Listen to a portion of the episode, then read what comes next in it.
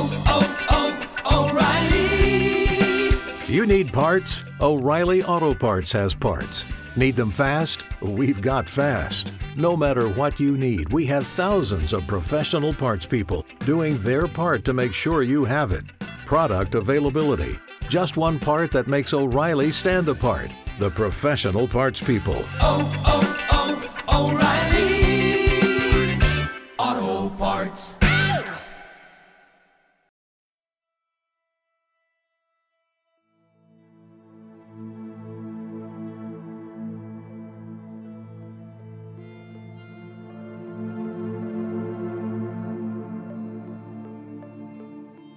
is shocking that someone so loved could vanish without a trace, but entirely possible. It did happen, and 10 years later, I still struggle.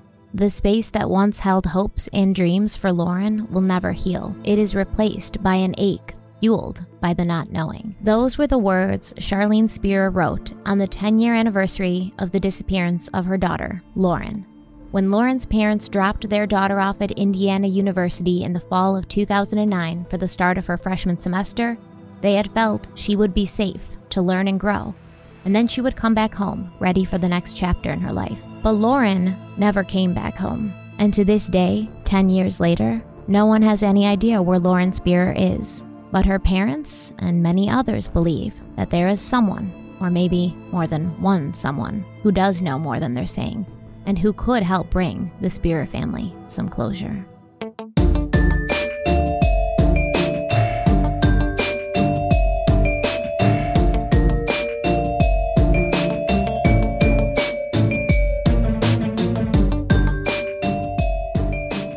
Hello, everybody. Welcome back to Crime Weekly. I'm Stephanie Harlowe. And I'm Derek Levasseur. Okay, so today we're talking about a mysterious missing persons case. And I know that unsolved missing person cases, they're usually my favorite to cover. And I always try to get Derek to talk about them because to me, it's like a, a serious mystery. And I want to like look at every little detail and try to put everything together like a puzzle to see if there's something that's been missing or that's been missed.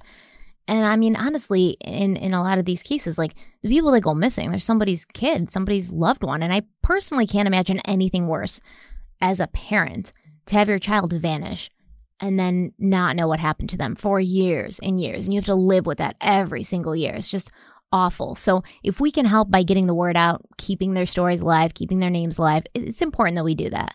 And I've gotten a lot of requests on YouTube to cover Lauren Spierer's case since I started YouTube. I've been getting requests, but I never really looked deeply into it until we decided to cover it on Crime Weekly.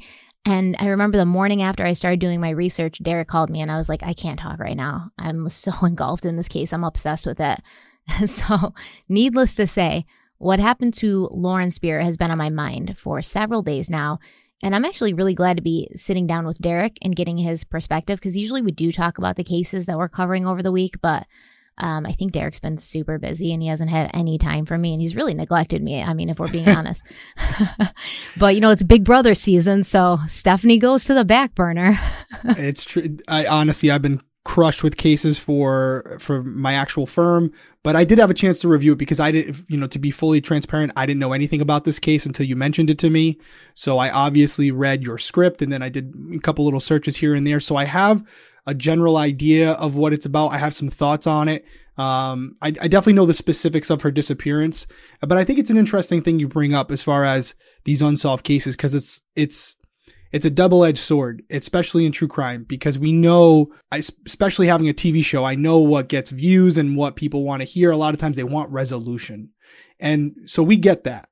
But at the same time, if we're only doing cases that are solved, although they have that, you know, I wouldn't call it a happy ending, but an ending, um, what are we really doing? Because these are cases that we've already, you know, that, that really don't need any more work. Yes, there are lessons that can be learned, but it's so much more rewarding to do cases like this that are unsolved because maybe one of Lauren's family members or friends or somebody sees this or hears this or someone who has information decides based on just one thing we said to come forward. So it's a long shot, but why not take that chance? If we have this platform, why not use it to possibly help? And so that's why you got to do these. So we are going to mix it up. And although these cases are a little bit more depressing when you know it's kind of, you know, there's a lot of questions that have gone unanswered, it's a necessary evil. I think it's ethically responsible for us to do it. So we're going to dive in and give it our best effort, and hopefully it leads to something positive. Yeah, I, I agree. And, you know, like I said, just a, a really great mystery. And it's been 10 years now. The the anniversary, the 10 year anniversary of her disappearance just passed. And it's just so weird to see even like in the, you know, the 2000s decade, especially this case cuz I mean there was surveillance cameras everywhere. This is a college town and and Lauren and her friends they they basically stayed in one little area of this this town the whole time because it's the town the the area of the town where the kids live like off campus and where all the bars and restaurants are and I mean there is surveillance everywhere. So for someone to go missing in those kinds of circumstances. It's very mysterious. And so you hope that there is somebody out there that saw something or knows something. Yeah, and as and as a former investigator, I definitely have some insight.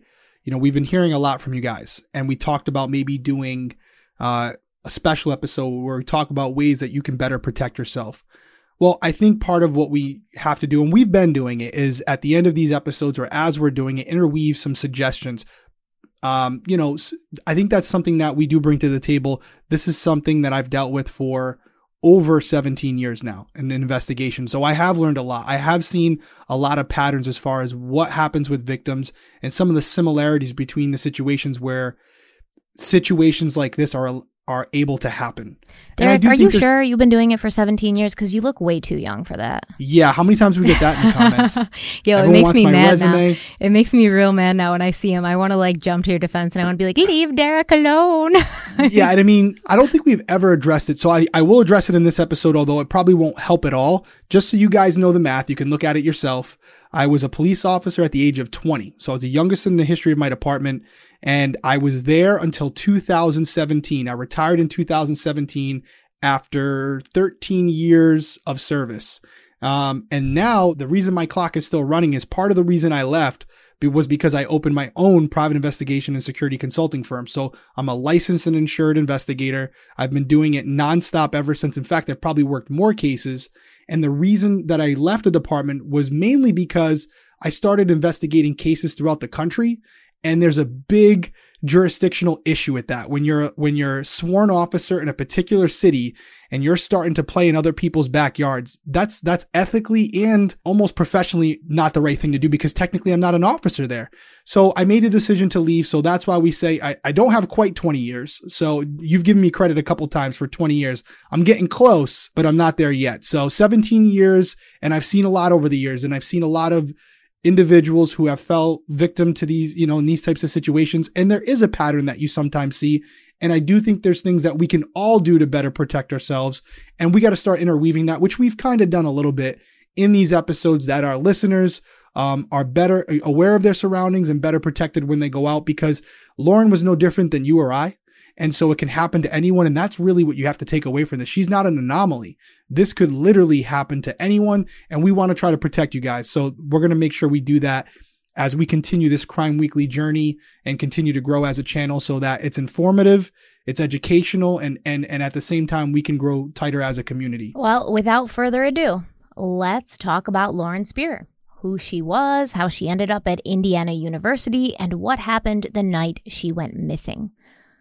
Lauren Spierer was born on January 17th, 1991, the same exact year as my little sister, which is creepy when you see these little tidbits that like make you think of somebody you know and you think about that. It's just, it's kind of creepy. But she lived in Scarsdale, New York with her mother, Charlene, her father, Robert, who was an accountant, and her older sister, Rebecca.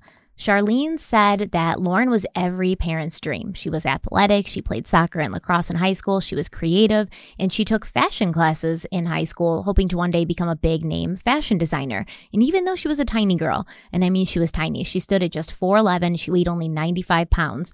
Apparently, Lauren had a big heart and she was incredibly giving. Lauren was an active participant and leader at the Scarsdale Synagogue Tremont Temple, and she worked with Habitat for Humanity in New Orleans in the wake of Hurricane Katrina. So she was big into community service and, you know, getting out and doing things for communities. And she decided to attend Indiana University as, you know, the place that she would continue her education and passion for clothing design. And after she graduated from high school in 2009, she enrolled at IU so she could study textiles merchandising. While at college, Lauren was also very active in the IU Jewish community and spent her spring break planting trees in Israel on account of the Jewish National Fund. So Lauren was a sophomore at IU on June 2nd, 2011. And I'm familiar with Indiana University, aka IU. That's what I'll probably call it from now on so we don't have to keep saying Indiana University, but that's simply because I'm a college basketball fan. So, of course, I know the team, the Hoosiers, they always, well, usually have a great team, not every year. I think today, like as of today, they've won five NCAA championships. So, pretty Yeah. awesome. They're good. Big school, the Mhm. Hoosiers, Yeah. Bobby Knight. Anyone who knows Yeah. Indiana knows the famous Bobby Knight, and he's known for he's the guy that you always see with the red sweater, and he threw the chair across the gymnasium floor because he didn't like a call, and he is he's known for his blowups. But yes, IU, Yes. big college, big college basketball school. Yes, I mean, as a Syracuse fan, you know, I'm always like, ah, because they they suck now, and well, whatever. yeah, they do. But well, what are you gonna do? you gotta be gotta be uh, loyal. It comes in waves. Yeah. But as I found out, another thing that IU is known for is being a big time party school. And obviously, a lot of colleges are considered like party schools, but this school was rated as an A plus in the category of how good the party scene is. And this is rated by people who have like gone there or who are familiar with it. And one commenter claimed, quote, we are a drinking school with a basketball problem. so pretty pretty spot on. Another student said quote it's like the parties never stop. It's not like the police don't come around and tell people to shut up and go home but there are people who go to bars on weeknights and start partying in the middle of the afternoon at thursday end quote. And in 2002 the school was given the title of number one party school in the nation an honor that the college's officials we're not super pumped about. I'm sure they want to be known for other things. And as far as I know, they, they have good academics. Everything's good there. But yes, the, the basketball and the partying is what they're they're pretty much known for. But I mean, we've both been to college, you know. Like you said, what Lauren what, what you're gonna hear Lauren did this weekend, it's not really out of the norm for what I did back in my day, or I'm sure what Derek did. I mean, there are times where I look back at my college experiences and career and I'm like, I'm I'm surprised I'm still alive because I put myself in so many stupid situations. Uh, when you're young and you're in a place where you feel comfortable, and this is, from what I can tell, it's a very small, um, tight knit, tight knit kind of community. There's like the locals, and then there's the, you know, they call them the townies, and then there's the kids that come in from school, and they all kind of stay separate. So this area where Lauren and her friends lived and where they partied, it's all like within a couple of blocks. So you start to feel safe in this area that you just are familiar with and you go there every weekend and you know the bartenders and you know the bouncers and you you feel safe and you feel safe to maybe have one too many because you know it's just like a 3 minute walk to your apartment. it's right there. I mean, I've I've lived in a college town and I'm I can I have no doubt you got into trouble in school. Never, never. But I, uh, but I do think what you're saying is extremely important for this specific case because I think one of the advantages and one of the draws for IU is the topography. Like you just said, everything is kind of in close proximity. So it allows you to go out, have a few extra drinks, and not have to worry about driving home. You can just walk because basically you can almost see where you live from the establishments that you're at. And that would be a draw for a lot of people because it's not all spread out. In some areas where you go to university, but the local bars or whatever are 15, 20 minutes away, and it, creates some bigger issues. So it's interesting with this case because although this this this setup was conducive for keeping you safe, right? Keeping you in the, you know, it's a it's a populated area, it's small, short distances. You would think something like this would be less likely to happen, and you're right. But the the point of this story is no matter what the situation may be, no matter what the topography is, it can happen anywhere. And that's why you can never be too cautious. So that was what's something that really drew me to this case because I think there's a lot we can take from it. Yeah, and for Lauren, at this point, June 2nd, um, it's the end of the semester, you know, classes are over, so it's only natural that she would want to let her hair down, blow off some steam after a long semester of getting up early, going to classes, staying up late to write papers. And that was her plan on the evening of June 2nd, 2011. Let's have a quick word from one of our sponsors before we continue.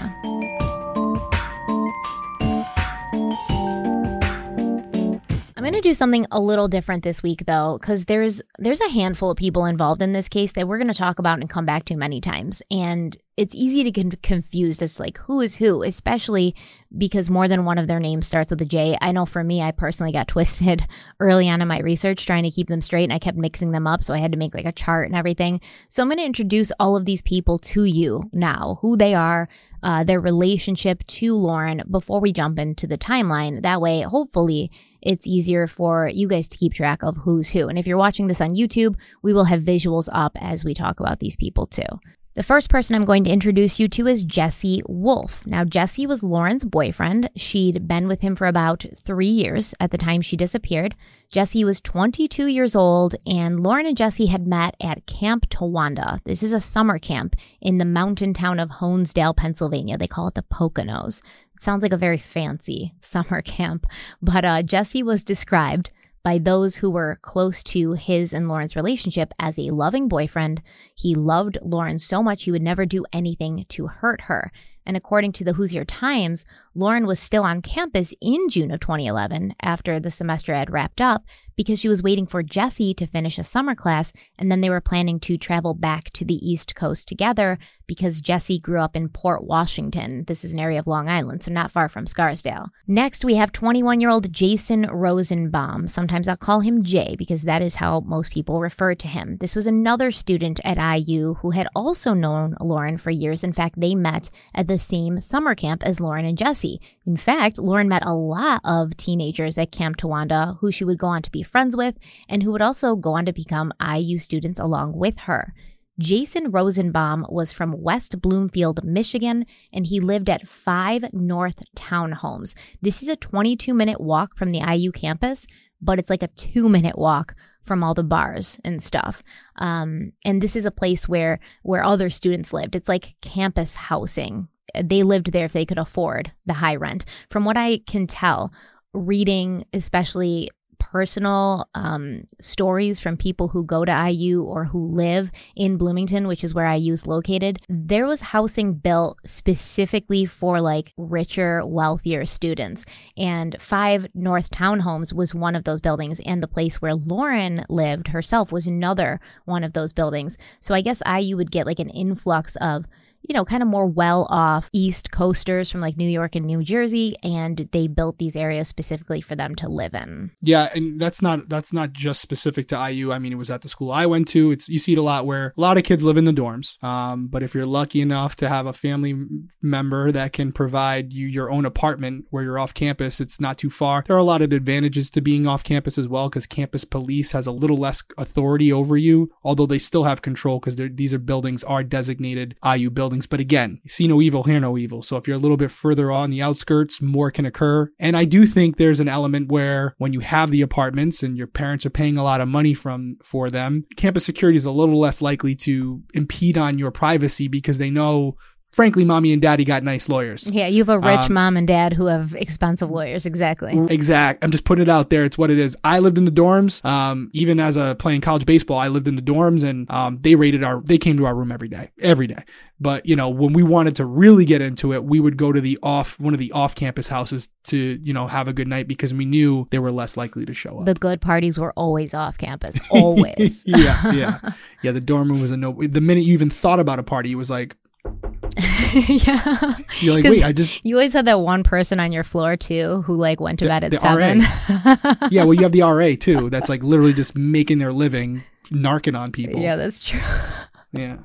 All the stories I have about my RA, I hated her so yeah. much. Who likes their RA, RA ever, unless they, unless they're drinking with you, which they usually don't. No, they're usually like the the one that like is the dry person. And I'm not a big drinker now, but back in the day. Maybe that's why I'm not a big drinker now. because of your RA, you're scared of your RA still.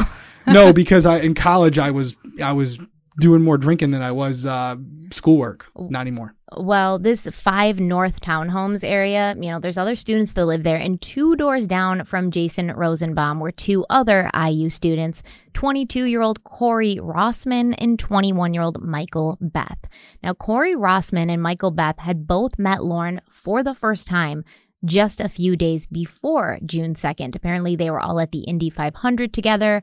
Uh, they started talking. They kind of knew the same people. They lived close to Jay Rosenbaum. Lauren knew Jay. So, you know, they, they kind of got acquainted. So these are all young college kids. It's the end of the semester. They're going to have some drinks, you know, nothing out of the ordinary. What happened, though, is an, an ordinary night or something that should have been just another weekend. It turned into something really terrifying. And Lauren Spierer completely vanished. And it does blow my mind that with all these surveillance cameras everywhere, she's seen allegedly on surveillance several, several times that night. And that, that's what allowed law enforcement to track her movements. But after, you know, this this final walk that she allegedly takes, not one surveillance camera picked her up, and it's it's always been very suspicious. And like I said, uh, the police used this surveillance camera sort of breadcrumb to track Lauren's movements around town.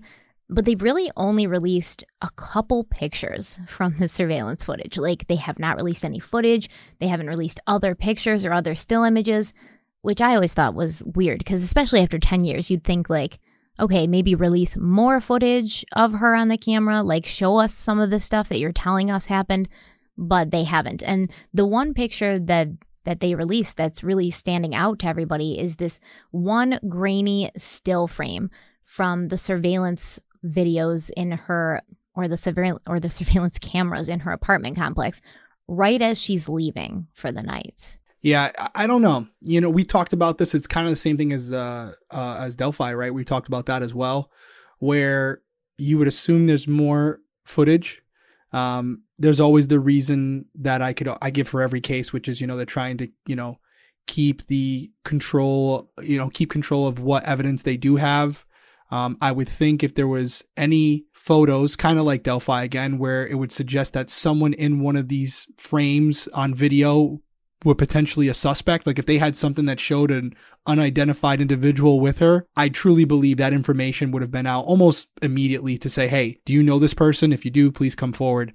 Um, I know we're going to get into it. So I don't want to get so ahead. you just think it's not relevant? Like there's no reason to show it because there's nothing, there's nothing on there that they haven't told us. I think it's just maybe other images of her coming and going. And I, again, I don't want to get ahead of ourselves, but we know there's some video that shows her um, not in the greatest light because she had been drinking.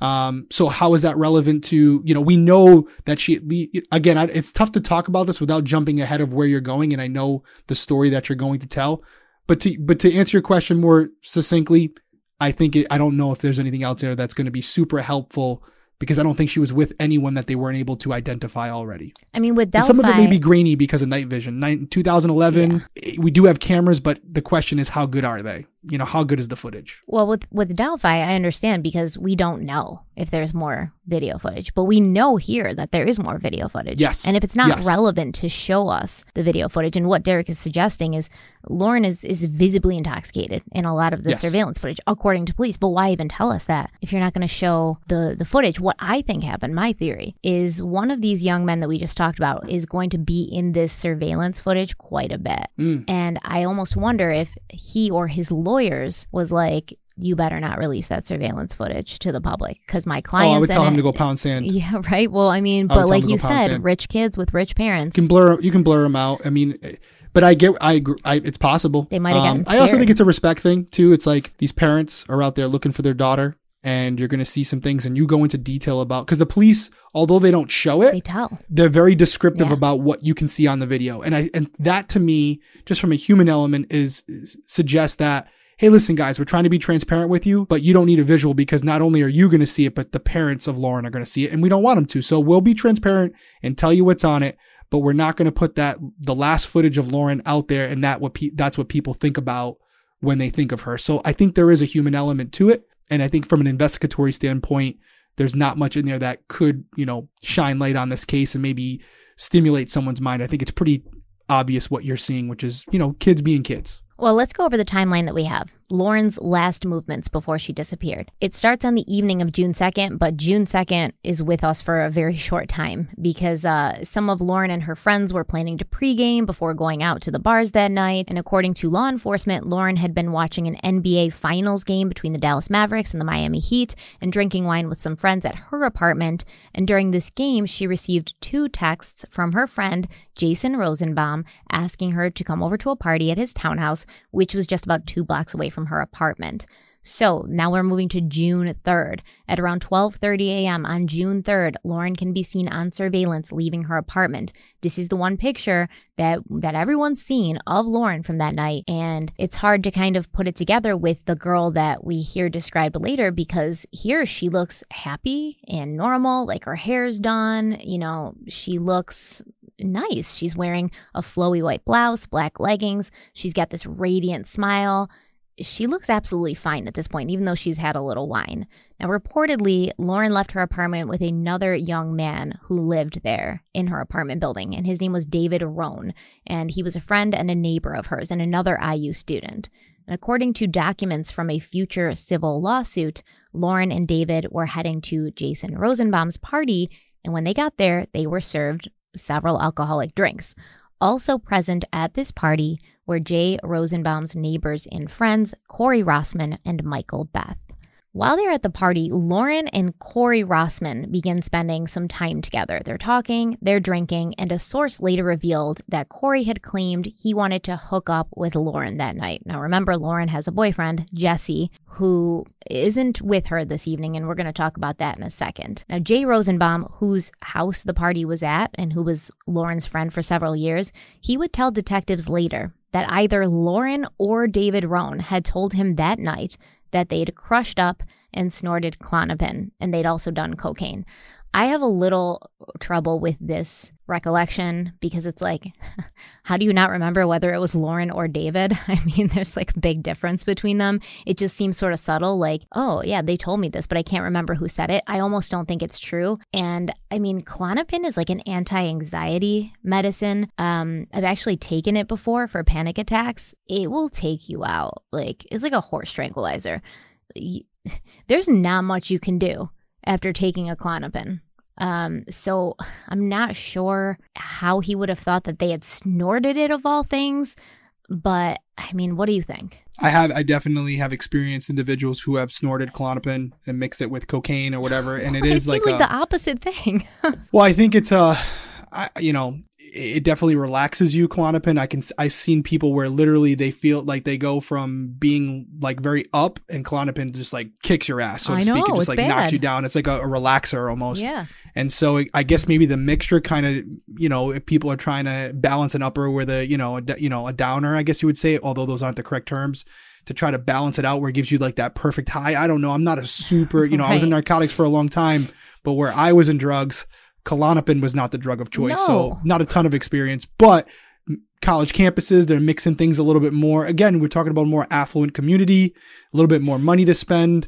They usually mess with, uh, with a little higher quality uh, drug when they when they do decide to get high. Well, trust me, I'm not ever going to take Klonopin recreationally. That sounds like the last thing that is fun. No, no, no, no, no. But I mean, if you guys out there have some experience with mixing these things or taking Klonopin recreationally, we're not no judging. We shame. hear. We're not judging you, but we want to hear what what kind of uh, reaction that would that would cause. Um, but I mean, just in general, taking cocaine that might pose a problem for Lauren because remember, she's under 100 pounds. She's this tiny little, you know, sprightly girl, and she'd already been drinking heavily that night. Wine at her apartment, drinks at Jay's. And she also had a heart condition called long QT syndrome. This is a heart rhythm condition that can potentially cause fast, chaotic heartbeats, which might trigger you to faint. So typically, if you have this condition, you're probably going to want to avoid taking stimulants like cocaine because it's not Yeah. good for your heart. No, and I want to I want to talk more about that. Let's take a quick break, and then I want to dive into that a little bit.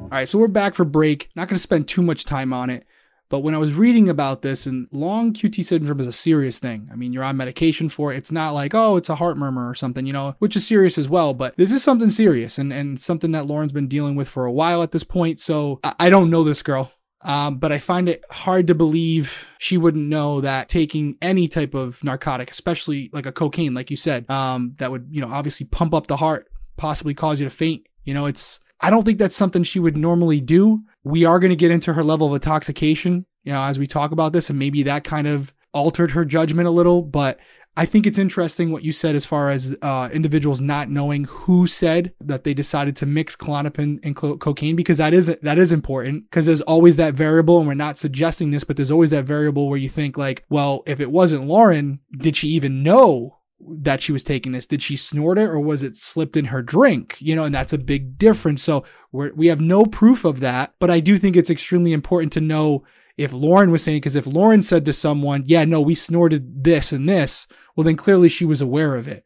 So it's a pretty big piece of information that we don't have the answer to, but that's where we are. But th- this whole area of this story really bothered me because it clearly had a major impact on Lauren as the night progressed. Um, and we don't know what happened to Lauren. Could this mixture, this concoction that she took earlier in the night, have contributed to her going missing? Did something happen to her? We don't know. But and that's why I'm so glad you made sure you put this in here because it is extremely important. And he, he says he doesn't remember if she said it or or David, the guy who walked over with her, said it. And it's like I feel like Yes. you would, you know, if the next day she's reported missing, then as her friend of years, you're going to be like, "Oh shit. Lauren's missing. I remember yesterday or last night, just like 7 hours ago, that she said she was gonna, you know, she was snorting Klonopin and doing Yeah. cocaine. Like that would be something that I feel would stick out. So for him to be like, I can't remember if it was David or Lauren who said it. I don't know. Like maybe he was drunk too. I don't know. I'm not saying he's lying. I'm sure he was. Yeah, I'm not saying sure he's lying, was. but even drunk, I would remember whether it was like a tiny little blonde girl who told me she was snorting Klonopin or some dude that she walked over with. I'm just saying.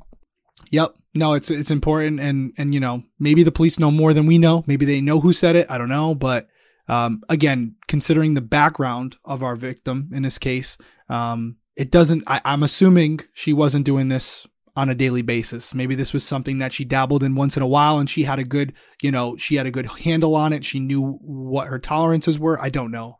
Um, and we don't, we always make mistakes. There's a very real possibility that she knew exactly what she was doing. And this was just a, a decision she decided to make. But it is important for us to point it out because if it's the other way around and someone said it to her, to them about her, then you have to ask the question, you know, did Lauren actually know what she was, was ingesting? Yeah, and I I agree. And, you know, I think that I got the impression that Lauren's boyfriend Jesse was usually like her protector. Like they would go out together and he would just like make sure that, you know, she was safe and she didn't drink too much and things like that. But this evening, Jesse had decided to stay in to watch game 2 of the NBA finals at his own off-campus apartment. He said he was texting back and forth with Lauren uh, that night and she told him she was going to bed. So the last text he sent her, it said, "If you wake up, call me and we'll talk." According to a friend of the couple's, this text exchange happened right before Lauren left her apartment that night, and Jesse himself claims that he went to sleep around 2:30 in the morning, not knowing or thinking that anything was wrong. So the next day, he woke up and he tried to contact Lauren, but his texts and calls went unanswered until that afternoon when someone did answer Lauren's phone, but it wasn't Lauren. It was an employee from a local club called Kilroy's Sports Bar. And Jesse was informed that Lauren had left her phone at the bar the night before. So then Jesse went to find Lauren's roommate, a young woman named Hadir Tamir. Um, he actually went into her class and basically was like, Listen, I can't find Lauren. Can you give me your key to the apartment? And so she gave Jesse the key to the apartment she shared with Lauren at the Smallwood Plaza. Jesse wanted to check the apartment to see if Lauren had come home the night before. Maybe she was just still asleep, didn't hear her phone. But when he found out she wasn't there, he and some of Lauren's friends decided they needed to call her family and the police.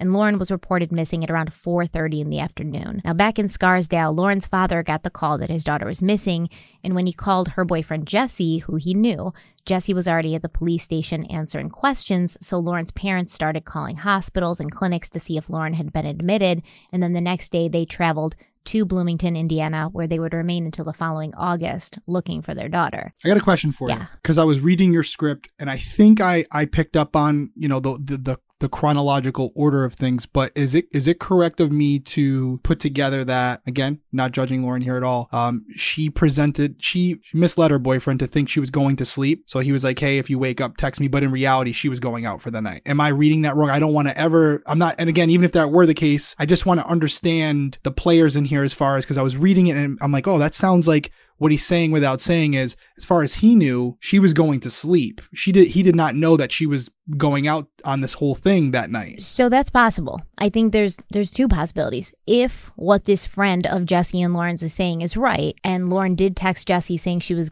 going to stay in and go to bed, then I, I definitely think that she misled him. Um, I think that the police probably know because they'll they'll have his phone and they'll be able to verify like if he did get that text. But I don't feel that this would have been printed if that wasn't the case. You know, probably Jesse or somebody would have come forward and said, "Oh, I never said that. That's not true." Um, or you know, let's say she thought she was going to stay in and maybe she was just going to watch the game and drink some wine, and then Jay Rosenbaum's texting and blowing up her phone and like come over to my party, and she's like, "Fine."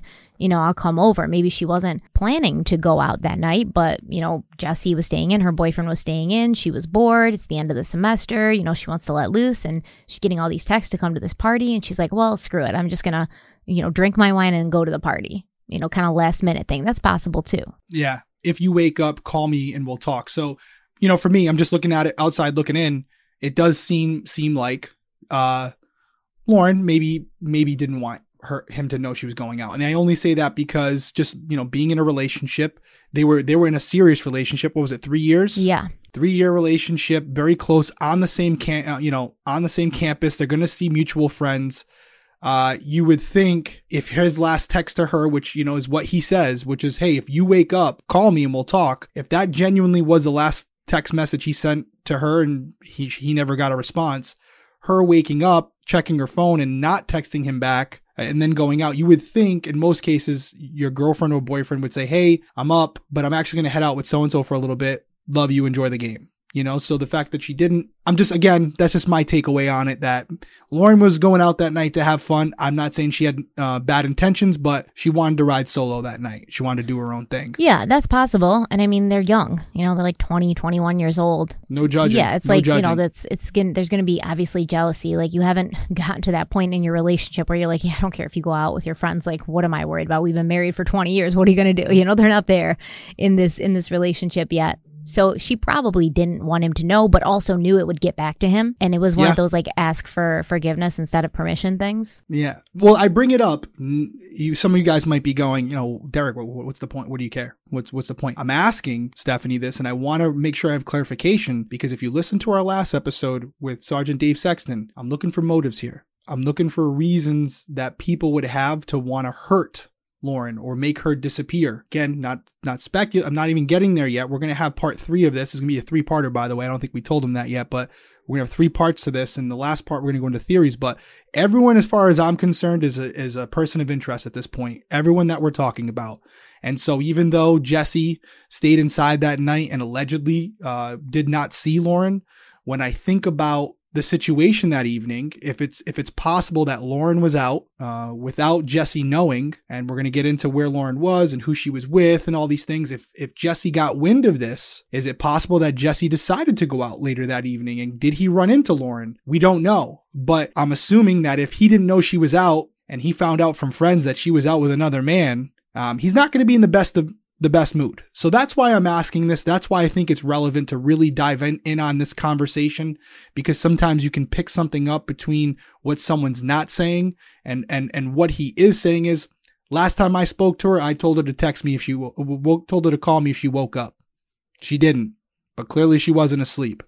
That's that's that's how I'm kind of reading it, and I just wonder. I you know he's on the table as a person of interest because you know technically that would be a motive, wouldn't it? Right? Yeah, and it's funny you say that because later in the evening, Lauren does run into somebody who knows her boyfriend Mm, Jesse. Exactly. And and I never even so- thought about it before you said that, but yeah. Well, we'll talk about it when we get there, but yeah. We're gonna definitely Yeah. get there, but I just I don't want people thinking that I'm shaming Lauren or anything like that. Everything that I ask is there's an investigatory aspect to it where it's like I don't really give a I don't really give a shit if she was telling him or not. I'm looking at not what she would do, but how someone else would react to her actions, and would that be enough to maybe hurt Lauren? That's that's the question I'm asking internally. That's what we should all be asking. Well, Derek, I know you would never shame a victim, and anybody who's listening to us knows you well enough. Anyone who matters knows you well enough to know that. So I don't care. But you know there'll be someone. Yeah, I don't care. you know there'll be someone. How dare you, Derek? You know there'll be someone. So that's but that's where I'm coming from, guys, and that's where we have to come from because we don't know what happened, and so everything's a possibility. So the police actually began looking for Lauren by questioning who she'd been with the night she went missing. So David Rohn, he was the friend she'd walked over to Jay Rosenbaum's with. And this is also kind of like it doesn't make sense because nobody ever says why David went over there, how long he stayed, when he came home. But as far as we know, he was not there for long because he was seen on surveillance cameras of the apartment building that he and Lauren lived in. He was seen re entering the apartment building shortly after leaving with Lauren, and he did not leave the building again until the morning after at 11 a.m. So, as far as like suspects go, who could be involved, et cetera, et cetera, probably not David Rohn. He just happened to be like the vehicle that got her to the party. From others at the party that night, they got more detailed information. It seems that both Lauren and Corey Rossman were visibly intoxicated while at Jay's townhouse. And at some point, they left Jay's and then they went two doors down to Corey's townhouse, where his friend and roommate Michael Beth confirmed that both Corey and Lauren were very drunk. But Corey told him that he still wanted to drink some more and that he and Lauren were going to walk the short distance to Kilroy's sports bar for a few more drinks. Corey told Mike he wanted to have three more drinks at the bar and then he would be feeling good. It's a very specific number. Not like, I want to have a couple more drinks, three more. Like that's the goal. And that to me, that's the sign of somebody who probably does a lot of drinking because he knows exactly where three drinks is going to get him. Whereas somebody like me, you know, I drink, but I'm like, oh, I'm just going to drink until I feel like I, it's too much and then I'll stop. Well, maybe he should have taken your advice because three drinks, more three more drinks sounds based on witness testimony like that's three drinks too many. right, exactly. Because they're already drunk at this point. They're already there. Yeah. They're already there. And so, you know, they were at um at Jay's and just in this this area of the townhomes for just roughly about an hour and then at 1:30 in the morning Lauren and Corey they left his townhouse and they walked from North Morton Street to Walnut Street. So like I said this is a college town. Uh, everything's really close within walking distance, so it only took them three minutes to get there. Like from five North Townhomes to uh, Chestnut Street, where the bar is, it's three minute walk. And it's been discussed as to how Lauren was able to drink you know, at this bar, considering she was underage. She was only 20. Uh, there's been speculations that she's used a fake ID or she had used a fake ID before, but it is more likely that Corey purchased these drinks for her. Um, and that is kind of what people who were at the bar that night claim. Like he was the one bringing, buying the drinks and he was bringing them to her. Now, Kilroy Sports Bar was really popular with IU college students. I would say it was probably the most popular, especially with the Coasties. And this is the name that the locals gave the wealthier students who came to IU from New Jersey and New York. And I, you know, I think that this would certainly apply to Lauren and her friends who were all from the East Coast and they all came from, you know, somewhat well off families. Even though it's got the label of like a sports bar, Kilroy's, it's, it's more of a club feel. Um, they have this cool patio that's set up to look like a beach. They put like sand on there and beach chairs. And this is where Lauren and Corey ended up. And at this point, it's believed Lauren kicked off her shoes because the sand, you know, she's, I think she had like flip flops or sandals on. She kicks them off because they're sitting in this sandy patio. And when the two of them left Kilroy's just 45 minutes after getting there, Lauren was barefoot.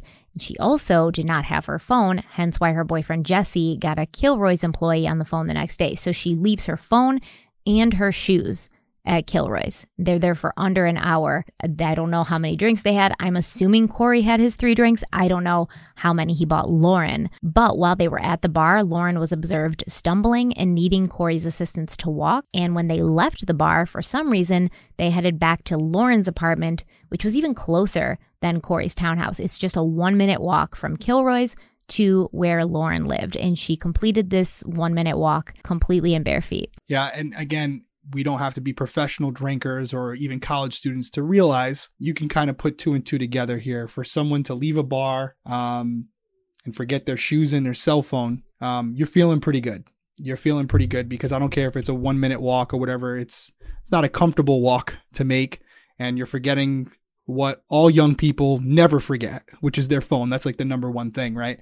So at this point, it's safe to assume not only from what law enforcement has told us about the video surveillance and what it's depicted in that surveillance, but also just the fact that she's literally leaving an establishment barefoot with no phone in hand. And I don't, I want to say we've all been there, maybe not to that point, but we've all been in situations where we're not thinking clearly um, due to intoxication, and this appears to be the situation with with Lauren and Corey. First of all, I don't care how drunk I am. You'll never catch me barefoot in the damn streets. Never, not once, ever. Yeah, No. yeah, exactly. It's No. you're definitely you're definitely in a rough spot at this point when you're you know walk around public in bare feet. Well, I was reading online once again. There's like all of these like students at IU who are talking about this case and like Reddit and all of that stuff. And I guess it's not uncommon in this area to see people just stumbling around barefoot, like completely drunk because the bars are there. And then like the place where they live, it's all within like a three to five minute walk. So yeah, I guess, I mean, I literally saw somebody say like it's not uncommon to see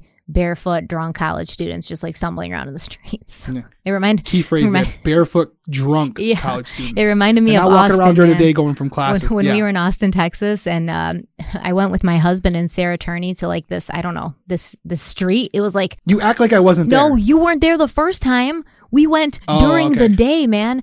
There Oh, was this poor girl in the street, walking in the street, like cars were beeping and stopping. She didn't have her shoes on. She was stumbling. I was like, oh no. I walked over. I'm like, are you okay? And then her friend came over. Her friend was drunker than she was.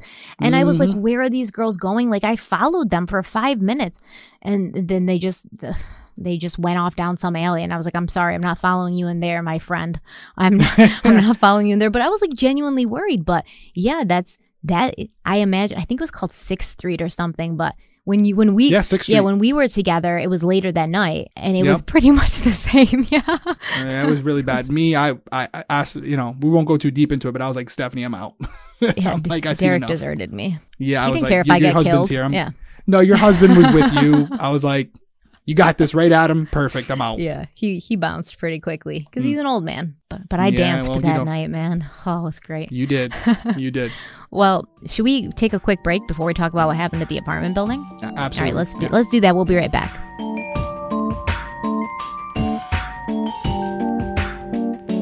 All right, so when we went to break, Lauren and Corey left Kilroy's sports bar. She's barefoot. They walk the very short distance to the Smallwood Plaza apartments where she lives. And Lauren and Corey can be seen entering the elevator in the lobby and then traveling up to the fifth floor. And this is where uh, Lauren's apartment was located. But outside the elevator on the fifth floor, they ran into a group of some other students and an altercation followed, which allegedly, according to law enforcement, was also caught on surveillance. So the guy that Corey had the altercation with, his name was Zach Oates, and he was with two other friends. And apparently, all of these guys were friends with Jesse Wolff, Lauren's boyfriend. So Zach claimed that when he saw Lauren and Corey get off the elevator, he could tell that she was very drunk and he offered to help her. But apparently, Corey responded, She's okay, I got it.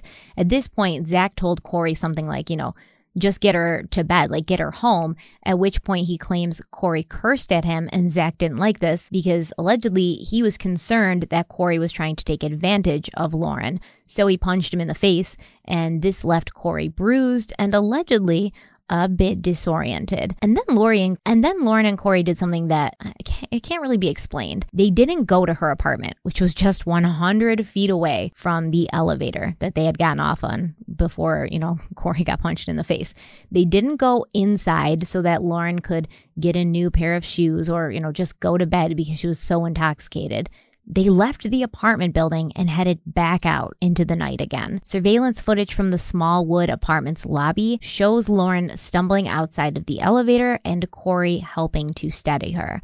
About a block away, a woman who was walking by, she noticed Lauren sitting on some steps, apparently resting. But then she said Lauren tried to stand up and she fell backwards and hit her head on one of the concrete steps. So this woman asked Lauren, you know, do you need help? And Corey responded to the woman for Lauren, saying that Lauren was fine and he would take care of her. Law enforcement claims there's more surveillance video of Lauren falling again shortly after this, and apparently this was a very bad fall. She fell um, directly on her face, and because she was drunk, she made no effort to break her fall using her arms, so her face smacked into the ground pretty hard. Yeah. Um, So she's really she's really drunk at this point. Let's double back for a second because I foreshadowed it earlier and then you and you alluded to it, you hinted at it a little bit. You know, again, this is something that I think most of us have had some type of experience with, especially if you lived on a college campus. Here is Lauren who's in a committed relationship with her boyfriend Jesse, right? And unbeknownst to Jesse's friends, the elevator door opens and here's their boy's girl drunk drunk with another guy. with a dude with another guy that they don't really maybe they know maybe they don't know too well clearly And, you know, maybe Corey's And, got his uh, like hands on her and he's like helping He's her. sta- and yeah. maybe he's just bracing Mm-hmm. her i'm doing air quotes here guy maybe he's bracing her but there's a reason he's following her back to the Right. room and this is it doesn't and i'm not judging corey in any way this is a typical college guy but there's I'm a reason Him. I'm judging him. Yeah, she's drunk. you know. you shouldn't be doing that. And he told She's people. drunk, and and, it- he told people earlier he wanted to hook up with her, and then he brought her to get more drinks after she was already drunk, and then he b- brought her to her apartment. Okay, so Right. yeah, I'm So he's judging trying- her. he's trying- I'm him. I mean, I'm judging him. he's trying to close the deal and so he's bringing her back to her apartment presumably to try and sleep with her his own words right he said it earlier in the night well jesse's friends who are also guys They know what he's up to. see this Yeah. and they know exactly what he's up to and i know you gave like a, a version of what happened if i were to guess it was a little more like Mhm. Hey uh what's going on here and corey not knowing that these guys are good friends of her boyfriend by the way we don't even know you know we're presuming that corey knew lauren even had a boyfriend we we don't know He knew. but either way he knew. Stop. you know, and and you're probably right. Um, but Corey and I could see him saying it's like, no, no, she's good. I got this. Yeah, like I'll mind get your her own back. And- business, guy. And, and I think, you know, this kid Zach was probably like, I don't think he was like, oh, just get her back to her room. He was probably like, oh, you got it. How do you got Yeah. it? It seems like it seems like you don't got anything. Maybe I'll it call seems her like you got boyfriend something. and see what you got. Yeah. yeah. That's what I'm saying. Like, do you know she's there was more there was more of an exchange there for him just to haul off and punch him. Mm-hmm. Um, and I'm sure the video surveillance probably shows uh, an exchange going on that escalated to this. Um, Because it doesn't again, sound right, get- like that you just be like, oh, get her back to her room. And Corey'd be like, blah, blah, blah, and then it like turns into like literally punching someone so hard that they apparently lose their memory. you guys can judge me if you want. If I were back in college and I was standing at an elevator, probably had a few drinks myself, and the elevator door opens, and there's my good my good friend's girlfriend, drunk off her ass, with some guy I really don't know, with his hands all over. her, I'm gonna be like, Lauren, what are you doing? You know what? You, what's going on here? And then if the guy even opens his mouth while I'm trying to address Lauren, I'm gonna say, Hey, buddy, shut your mouth. I'm not talking to you. She's got a boyfriend. He's my buddy. I don't know who you are, but this right here is over. I'm taking her back to her room. You're going home, either on your head or on your feet, your choice. and Corey probably said something like, you know, mind your business or something. And then it escalated. So I can totally see this being a situation where at that point, Zach and his buddy said, uh, Corey, whatever you were thinking is going to happen, it ain't happening. So a fight ensued. And again, we talked about this a little on the phone, but I don't think anybody out there uh, who's watching this or listening to this probably isn't coming to some of the same conclusions we are about why they wouldn't continue to her apartment and there had to be a detour taken because clearly whatever Corey was planning um, wasn't going to work at that apartment because now her boyfriend was aware of it. Or, So or I mean, got- his friends were. So now, if you're Corey, you're thinking like, are these dudes gonna text Jesse, and then I'm gonna bring her in Yeah. the apartment, and in the middle of whatever I'm trying to do to her, her angry boyfriend They're gonna show in. up. Yeah, Yep, they're going to show so- up or they're yeah. going to come back. So you can't go there because not only are you setting yourself up for failure, you could be in a situation where you're inside a part, an apartment and there's five dudes and his boyfriend waiting for you and the only way to get out is for you to jump down the fire escape. So you don't want to you don't want to put yourself into that corner. So he's like, "Hey, you know what? Just got my head punched in now. Let's, you know, clearly these guys mean business. Let's go somewhere else." So this is important though. I agree. This is important. Not this is important because again, we're now seeing a situation where it's very plausible, especially considering Jesse was probably still up watching the game, or the game had ended and he was having some drinks or whatever. It, I I would assume if my buddy saw my girlfriend out with another man and they just got into a physical altercation with that man, the next thing they're doing is calling me. I'd be curious to know if that's say, what happened, right? I, that's why I'm asking Yeah. because we don't know. But I think it's reasonable to say that if they these guys are willing to fight for Jesse, Yep. they probably gave him a text or a call and said, Hey man, I don't know what's going on, but we just saw Lauren going back to the room with another dude and she's drunk. Mhm. I think that's a reasonable thing for us to Yeah. say. And my question would be, how did Jesse react to that? if he was Did he awake sneak- when it came through, but we're gonna assume that he probably was because he said he didn't go to bed till two thirty, and this is about the time they they get to the apartment. right. And guess what? Even if he's half asleep, you get this information, You're awake. you're going to wake up. So that's why I'm asking these questions. That's why we're like, oh, Derek, why are you diving into this fight? It's very important because it could, we always talk about it, means motive opportunity. This would be a motive where it would be motive enough to get your sneakers back on and go out looking for Lauren and this guy. What transpires when you meet may not be what you originally intention, uh, intended, but that's why we have crimes of passion, right? So just something to think about, not accusing him of anything, but these are all the scenarios we have to consider. And this, I think this fight is extremely significant because we know for a fact at this point that someone close to Jesse saw Lauren with another man. In a, a very compromising position, I would say. Yeah. Yes. And, and yes. And that's why I'm drilling in, drilling in And I it. also think that it's an indication to me that Corey was not just bringing Lauren back to like sleep it off. He wasn't bringing her back to her No. apartment to take care of her because if that was the case, he would have said, "Okay, guys, like I'm sorry I offended you. Here she is. Here's her key. Make sure she gets in bed. I just want to make sure she got home safe." Instead, he's like, "Okay, we can't stay here. Let's go to my place." Right? Plan B, right? No one's going to, you know, they're not going to know where I live or what apartment I'm in. So, yes, I com- completely agree.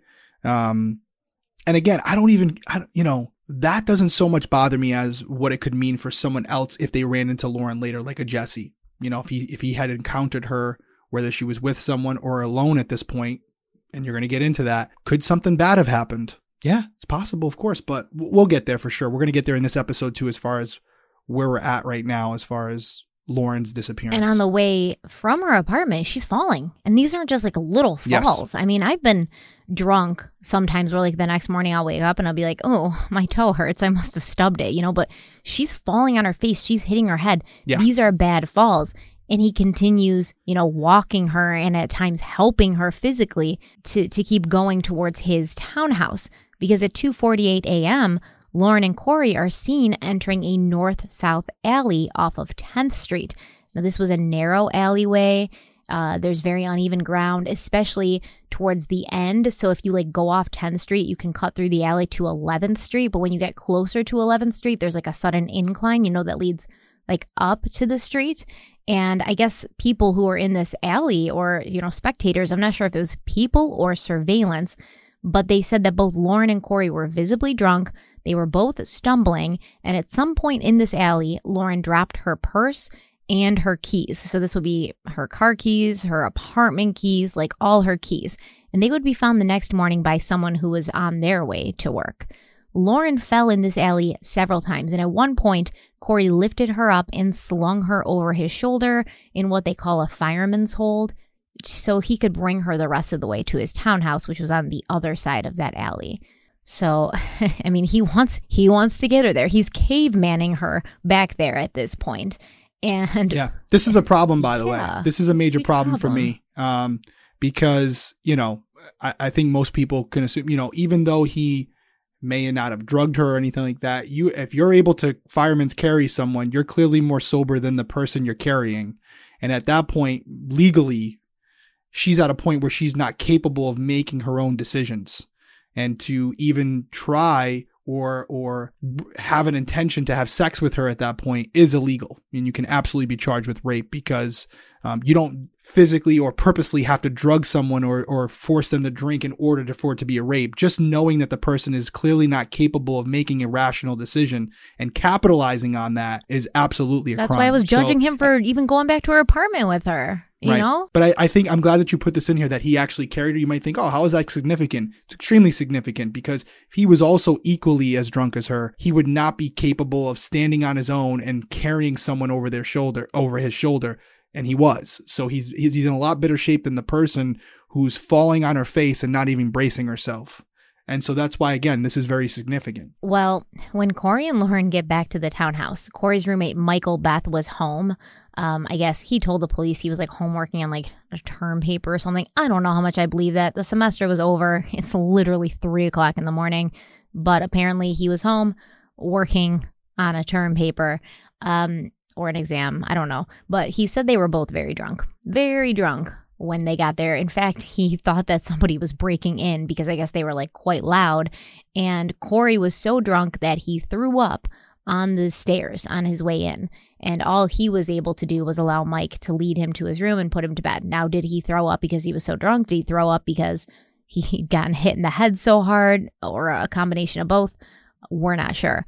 But at this point, Mike is left alone with a very drunk Lauren. And this made him uncomfortable for many reasons because he, you know, he uses his head as opposed to his roommate, Corey, who's just like, drunk girl, yay. And Mike's like, this is weird. Oh, we don't really know each other that well. She's not in the most lucid mindset. Like, I probably shouldn't be alone with her in this kind of situation. And Lauren told Mike, according to him, that she wanted to go back to her apartment with him and have some more drinks, but Mike didn't think that was a good idea. And when he couldn't convince her to like change her plans or crash on the couch or just go home and sleep, um, he called his neighbor and Lauren's friend, Jay Rosenbaum, and he was like, you know, take this girl. She's your friend. She's drunk. Like, she needs to be taken care of. Now, Jay Rosenbaum said that when Lauren showed up at his door, she didn't look great. She's obviously drunk, and she had a large bruise under her eye that she most likely sustained from one of her falls earlier.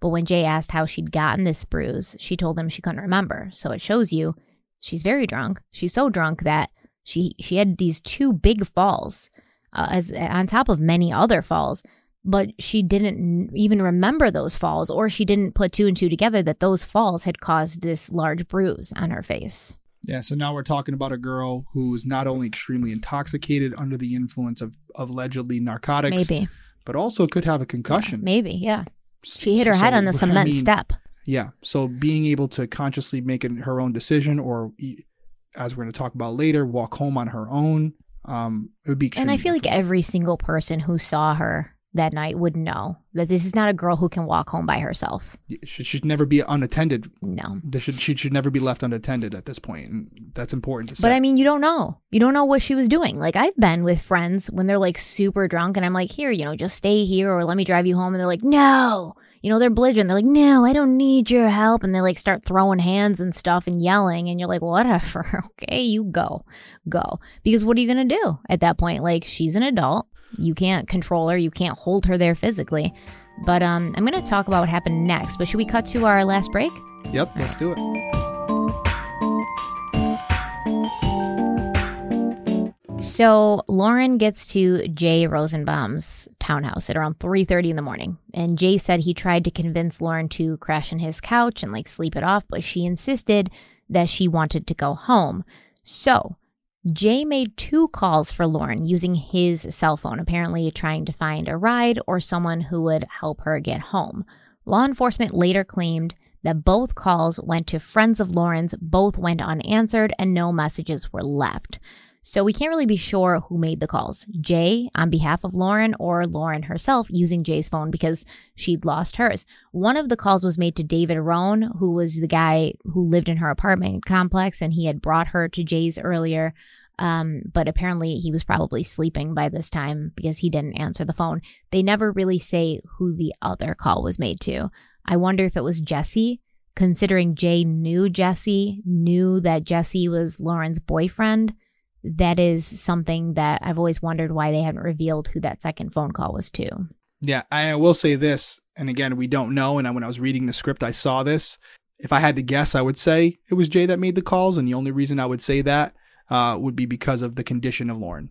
Um, I don't know if she would be able to even open a phone or um, you know or dial a number or even go through his contact list. So at some point, whether it was Lauren saying, "Hey Jay, let me let me make these calls," and Jay pressing the numbers for her or hitting the contact for her, I don't know if she would have been in a condition to operate that phone at that point and and, and actually contact the right people. That's the only reason why I lean towards. If I had to take a guess, I would say Jay only because of the condition that Lauren was in, which we know to be true based on video footage that is unbiased, objective, and shows her in a condition that she's she can't even walk. Never mind, you know, operate uh, a cell phone. However, I think she would have had to have given Jay David's number. He would have had Jesse's number and known it because they were friends, but I don't I don't recall there ever being like a serious connection between David and Jay besides the fact that David Right. was there with Lauren. So she would have had to have given Jay David's number. So she would have, Yeah, or maybe he, yeah, right? it's yeah. possible. It- it- yeah, or maybe he had the numbering because they had met up one Yeah. night or something. I mean, whatever it may be. But again, if we're just, you know, we don't know, and it, it is important because was Lauren calling because she didn't feel comfortable with the situation? You know, and I think that's a reason to bring it up. Like maybe she didn't feel comfortable being there and she wanted to get out of there. Maybe Jay wanted her to stay. We don't know. We don't know because She's gone. We haven't been able to speak Yeah, to she's her. gone. Yeah, so Jay's Jay's the Yeah. only ins- Jay's the only information. He's the only outlet to hear this from, and if, for somehow he was involved with her disappearance, he could tell us whatever he wanted. Yeah. So that's that's un- that's what's unfortunate about this is we don't have another side to that story. Well, Jay Rosenbaum claims the last time he saw Lauren, she was walking away from his townhouse barefoot, without her keys, without her purse, without her cell phone. He claimed that she was at the intersection of 11th Street and College Ave, and she was headed south on College.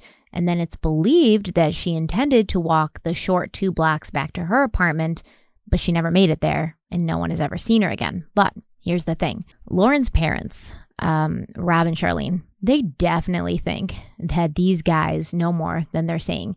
And they claim that although there was multiple surveillance cameras along Lauren's route, the one she would take to go home, none of them captured her making this walk. And they've often wondered if Lauren ever left five North townhomes alive. And here's another thing that I just found out today. Apparently, there's, you know, this is a, a pretty high end, like, townhouse complex. Like we said, they're built for like the, the rich coasties. They've got surveillance cameras at five North townhomes, but apparently they weren't working that night, or there was no footage of Lauren even entering or leaving five North townhomes. So the the standard response that I see online is that these surveillance cameras happen to be malfunctioning that night. So there's no Of course. Always the case. but is is that true? I don't know. However, if you look at it though, like I said, this townhome complex thing, it's located right in the center of everything. Like it's a three minute walk to to Kilroy's. So there's restaurants, there's bars all over the place. There's surveillance cameras all along the route that Lauren would take home, but none of them captured her walking home. So even if something happened to her at some point during her her walk from Jay's townhouse to her apartment, you'd think that at least some surveillance cameras would have picked her up and then you could have a better idea of figuring out where she'd gone missing when the surveillance cameras stopped seeing her. But none of them did. yeah, this is where this is the, one of those cases where you would love to just sneak into the evidence room and have all the files for like just give me 10 yes, minutes because this they is know what I'm going to. If I only know. if I'm if I only got 10 minutes, that's what I'm going to because the question I would have is do we have surveillance anywhere along the route that shows her in, pr- in close proximity to Rossman's house? You know, like getting getting there uh, Rosenbaum's house, I should say, right? When we when he she's close to being there if the cameras weren't working at that location, but at least Yeah, they had they had the surveillance cameras of her going through the alley with Right. Corey, which is just right around the corner from his townhouse. So walking from her apartment to the townhouse, they have basically that whole route. They see them walking there. Mike Beth Right. says they got there, right? right. And and Jay, by the way, hasn't denied that. Jay said that she was there too. Yeah, so we can assume she got there, but there's no sign of her leaving. Right. So if we have corroborating video footage to show she arrived there, and and if the parents are right, because we haven't heard this from the police, but if the parents are right and we assume that they've been told things that the public hasn't, there's no evidence of her leaving or going that route. There's a couple things you can take from that, but I think the obvious thing would be is Jay telling the truth, right? Is Jay telling the truth? And clearly, by them putting that out there, they don't feel that he is, as you've already said. But I, again, to be devil's advocate, this is why I brought up earlier, you know, if Jay is telling the truth for a second, then just to say there's a blackout spot where just coincidentally the cameras hadn't picked her up yet and someone approached her who had an axe to grind, um, or would just took advantage of a girl they saw walking by herself, completely uncap- incapable Yeah. of taking care of herself. it would be obvious. there is a couple right? scenarios. It would be obvious if Yes. you were just driving by and you saw her, Hey, you would know. Here's an easy target. Here's an easy target. Like literally push her in the car. And I don't want to dive into theories here, but you know, there's a lot of conclusions that can be drawn from the lack of video surveillance showing her leaving, but there are multiple possibilities here. It's not as clear cut as some of the other cases we've worked where there's a small, there's such a small margin where it's like, no, this is, there's like one of two scenarios there's a lot of things I can think of from reading up on this and even just talking about it now that could have happened. And if we find out down the road they did occur, I would not be surprised at all. if it didn't if it didn't involve Jay at all. You know, so just something to keep open minded about. But I do think it's interesting that the parents decided to put this out there because they're probably getting upset with the fact that nothing's been done yet. They clearly feel that Jay and and you're gonna you, we're gonna go into some other stuff in part two, but there's more to this story for sure, and and it's uh it's actually actually are we getting into that part tonight? I'm trying to remember. I mean, we are because we're recording Yeah, both of these are. at the same time because we'll Yeah, be no, in we- Nashville next week. But no, we're not getting into that in this part. No, we're going into part it in one. part two. Yeah. Right. So I'll save it. I'm starting to give too much of the too much of the too much of it away, but there's a lot more to this. Obviously, that makes it even more makes you ra- raise an eyebrow even yeah. more. when Because comes to Jay. obviously her parents aren't over here like, oh, you guys aren't telling the truth. You're hiding something just simply because Lauren wasn't seen on surveillance leaving the townhouse. Like there's other factors for why they think that that these kids, these boys, these young men, whatever you want to call them. I keep wanting to say boys because they act like so immature, but they they were young Yeah, men. they, they're, they are boys. Yeah. they're young men, but they are you know like, compared to us, they're pretty young. So Excuse me, we're speak for yourself. hey, listen, are you four days younger than me? Yeah, but Yeah. young at heart more more than you. Yeah. Hey, listen, I, I you know I'm not even old enough to be a cop. You're not old enough to be a retired cop, Derek. Okay, yes, yes, yes. That's it. don't, That's don't it. Sorry. get it twisted. corrected. yeah. So, you know, where we stand right now, we can go over it again, but what we're going to do on this on this series as Stephanie just said, we are heading to Nashville next week. So what we're doing tonight, you will see us wearing the same clothing. We're not going to change clothing for you guys. We're not doing a wardrobe change. We just this is part We're 1 doing a where we go over the case. Yeah, no wardrobe changes on Crime Weekly yet. It's not in the budget. Um we are going to you you just heard part 1 and so it's kind of the the case itself laid out to the point where the, the last person to allegedly see Lauren Yes, alive. this is the last time we see her. She's walking away allegedly from Jay Rosenbaum's house. I don't know how he saw her get all the way to the the one street and how she knew where she was turning. Like, what did he sit there and just stare as she walked away? If you're gonna sit there and stare while she walks away, why don't you just walk her home to make sure she gets there safely? But okay, Jay, he saw her walking. And then she she was gonna turn, or he had, was under the impression that she would turn, maybe because that's the road she would take to get home. He's the last person to see her alive. This is the last time she's seen alive. And that's where we are. Right. So now, part two, we're going to go over what had the aftermath, what happened after, you know, Investigation. the investigation, Lauren being seen alive. Now, for you guys, that'll be next week. But for us, it's literally going to be in about five seconds after we finish this one. So we're going to record part two. And then part three, we'll go over some things, but we're also going to start diving into our theories as far as what we think could have happened, what's the most plausible. So oh, and there's a lot of theories too, because the Yes. family, the Spierer family, they hired a very well known investigation, private investigation firm, kind of like what Derek's doing. All right. They hired, Yeah, yeah. a little bit like that. They hired uh, Bo Dietl. Uh, um, he's a very well known name. He, I guess he's kind of like this private investigator, but he's also like Way cooler name than Derek Yeah, I don't know. I don't know. Bo Dietl. I don't like it. But- Bo Dietl. Bo, You won't Bo forget it. Dietl. but That's you will not won't. forget I won't. I can even see it like written in my head because I kept messing up the I and the E when I was writing it. Like I didn't know which one came first. But they hired this firm and the private investigators, one of them in particular, spent a lot of time with this case and he formulated from his investigation and talking to people and like spending a lot of time in Bloomington, he formulated several theories. So we will go over those in the final part and then we'll go over probably which ones we think are, are the most likely. Yep, we're going to get into it. We appreciate you guys checking this out. This is a very fascinating case, um, one that we wanted to take our time with, and that's why we could have done the three hours we're going to do in two hours and just made it two parts, but that's not what we do here at Crime Weekly. So we, we wanted to expand on every area where we could. So weigh in in the comments. Definitely head on over to the podcast. We haven't been pushing it a ton because ultimately we want you guys to go there organically. But I will say this we want more people to hear this. The channel's growing. So if you have an opportunity, please head on over to whatever podcast platform you use. Um, if you're listening to this and, and make sure you give us a rating. I have been seeing a lot of the comments. We appreciate it. We got about 2,500 uh, ratings on there right now, but I know we have over 50,000 listeners on almost every episode in a 30 day period. So there's a lot more of you guys out there and we need you. We need you to grow the channel.